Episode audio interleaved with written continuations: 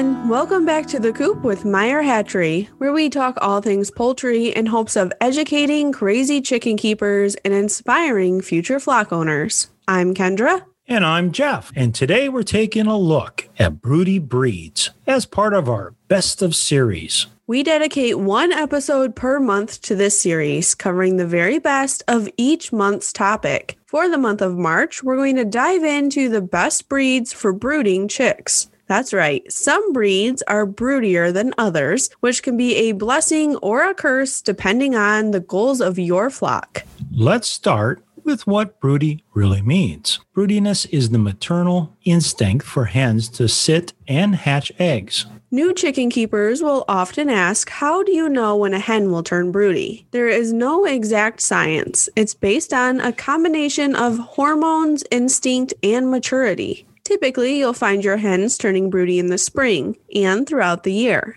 As temperatures begin to drop, their instincts kick in that maybe now is not the best time to raise chicks, but you always may have that one-off hen that didn't get the memo. The most common signs of broodiness is your hen sitting on eggs all day. That means she didn't roost at night with the others and may only leave the nest for a short time for food and water. If you try to collect the eggs from under her, she'll usually puff her feathers out, make a growling noise, squawk, and even peck at your hands to defend her soon-to-be chicks. Physically, your hens will stop laying and their body temperatures will increase. Oftentimes, your broody hen will also remove their breast feathers, so her body heat is directly transferred to the eggs, which helps to control moisture. Now, most often, the term broody has a bad connotation, and you'll often hear of poultry keepers trying to break their broody hens. However, if you're looking for a breed that's great at raising their own chicks, so you don't have to, you definitely want a broody hen or two in your flock.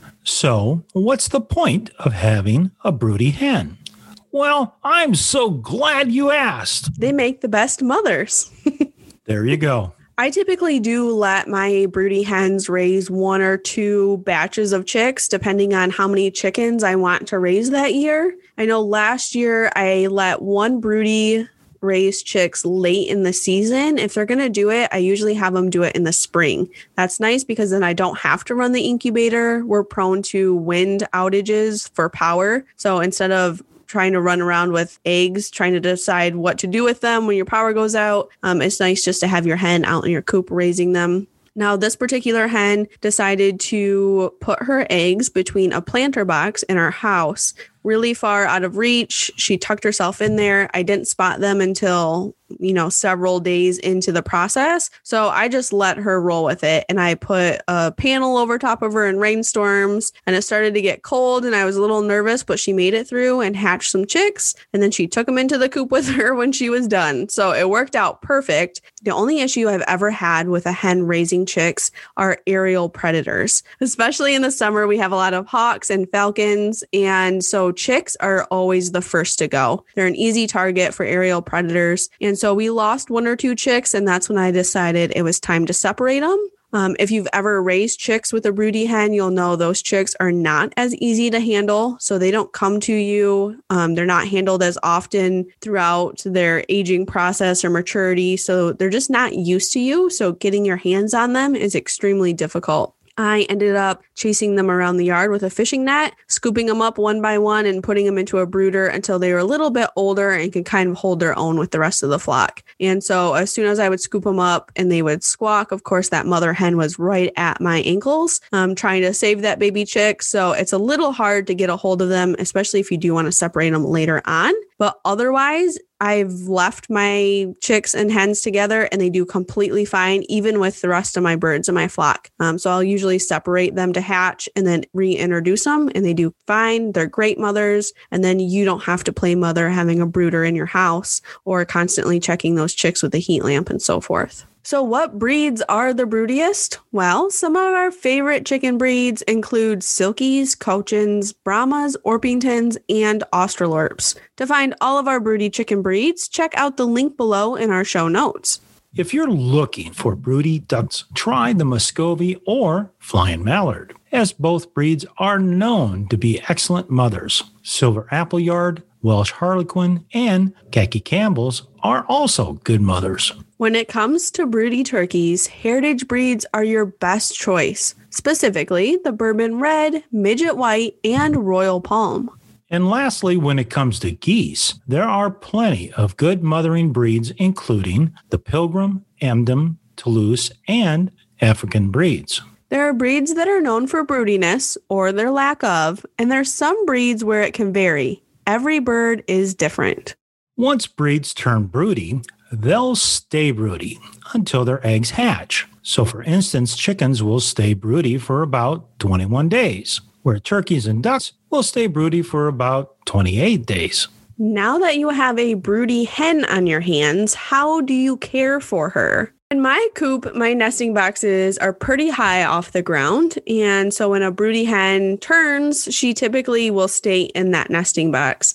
And when the chicks hatch, it can be dangerous for them to jump out of that nesting box or leave the nesting box and then be able to return to stay safe. So when I know I have a broody and I want her to hatch, I will purposely move her into a separate area with her eggs so that she can hatch them safely. Now, separation can be great because it does help protect both the hen and the chicks. So, for instance, the eggs are a lot less likely to break. Your hen won't be bullied because a lot of times your hen kind of separates herself from the flock. And so she's not being picked on. And then once the chicks hatch, they won't be picked on either. So sometimes you have hens um, that are just, they're bullies, right? That's why we kind of go through the conversation of how to properly integrate new birds into your flock. So when all of a sudden there's these new chicks running around, sometimes they can be prone to attacks. One of the biggest questions we get to is marking the eggs. So if you don't separate your hen and there's other hens that continue to lay in those nesting boxes, it can be hard to determine what eggs were in there incubating for the twenty-one days and what eggs have been freshly laid. So one way you can do that is by marking them just with a pencil, draw an X on them. And then when you go in to collect your eggs, you can make sure you're collecting out the fresh eggs and leaving the eggs you want her to hatch still in the nesting box. If you are to separate her, you don't have to worry about that as much because a broody hen will stop laying as part of the process. So you don't have to worry about fresh eggs being added if she's separated by herself. Another question is food and water. So a lot of new chicken keepers get worried that their hen is not eating and drinking as she should because she is sitting on eggs, and she knows the process. She is completely in control of maintaining her own food and water intake. So a lot of times you'll see hens, I know when I have broodies, when I feed my flock, I'll watch her jump off the eggs briefly to run and go and get some food, and then she's right back up in the nesting box on her eggs. So she will find food and water when she needs them. If you do separate, you want to make sure that you have food and water near her. But I would still recommend keeping it a little ways away from the nest because you do want to encourage her to get up and drink. You don't want her laying feces with the eggs and having bacteria spread. So making her get up off the nest to go and drink and eat is perfectly fine and safe, and she will consume as much as she needs to when she needs to. Now, the other part of this is once your chicks hatch, how and when do you integrate the hen and chicks back into your flock? Now, this is a little bit different for everyone. Since I free range, I've never really had a problem with reintegration. But like I said, when you're introducing new birds to your flock or birds that you've separated for an extended period of time, like your broody hen, they can be prone to some initial aggression.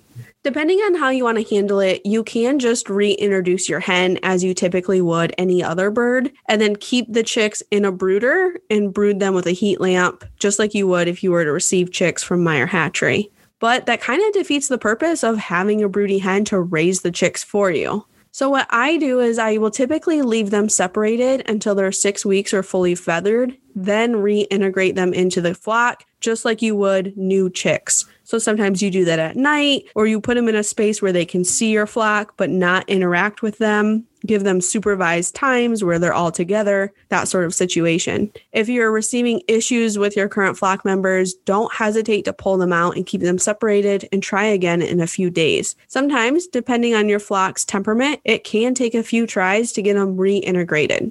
So if you want a broody hen, how do you make her broody? Well, basically, it's the opposite of our episode, Breaking a Broody Hen. You let her sit on the eggs. If you're collecting, you may want to place them with fake eggs or golf balls. And then you want to make sure the nesting box she's sitting in is a nice, dark, comfortable space where she feels safe to raise chicks. Now, again, there is no exact science to broodiness. So we can't say if you do all these tips that she for sure will be broody, but it will increase your chances. So again, what are the pros and cons to having a broody hen raise chicks for you? Well, for pros, hens do the work for you. You don't have to have a brooder smelling up your house or garage. You don't have to maintain temperature and feed and conditions. The hen does that for you. And if you're trying to raise multiple breeds, there's no worries there. Broody hens will sit on eggs from other breeds. Now the cons, again, you can't control when your hen goes broody, so you kind of have to just watch and play along with her.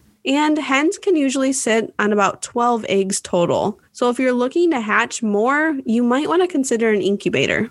With that, we hope these tips, along with our favorite broody breeds, help you discover the joys of allowing your hens to raise chicks on their own. Thanks for listening to The Coop. Be sure to subscribe. And if you'd be so kind, drop us a review. See you all next week.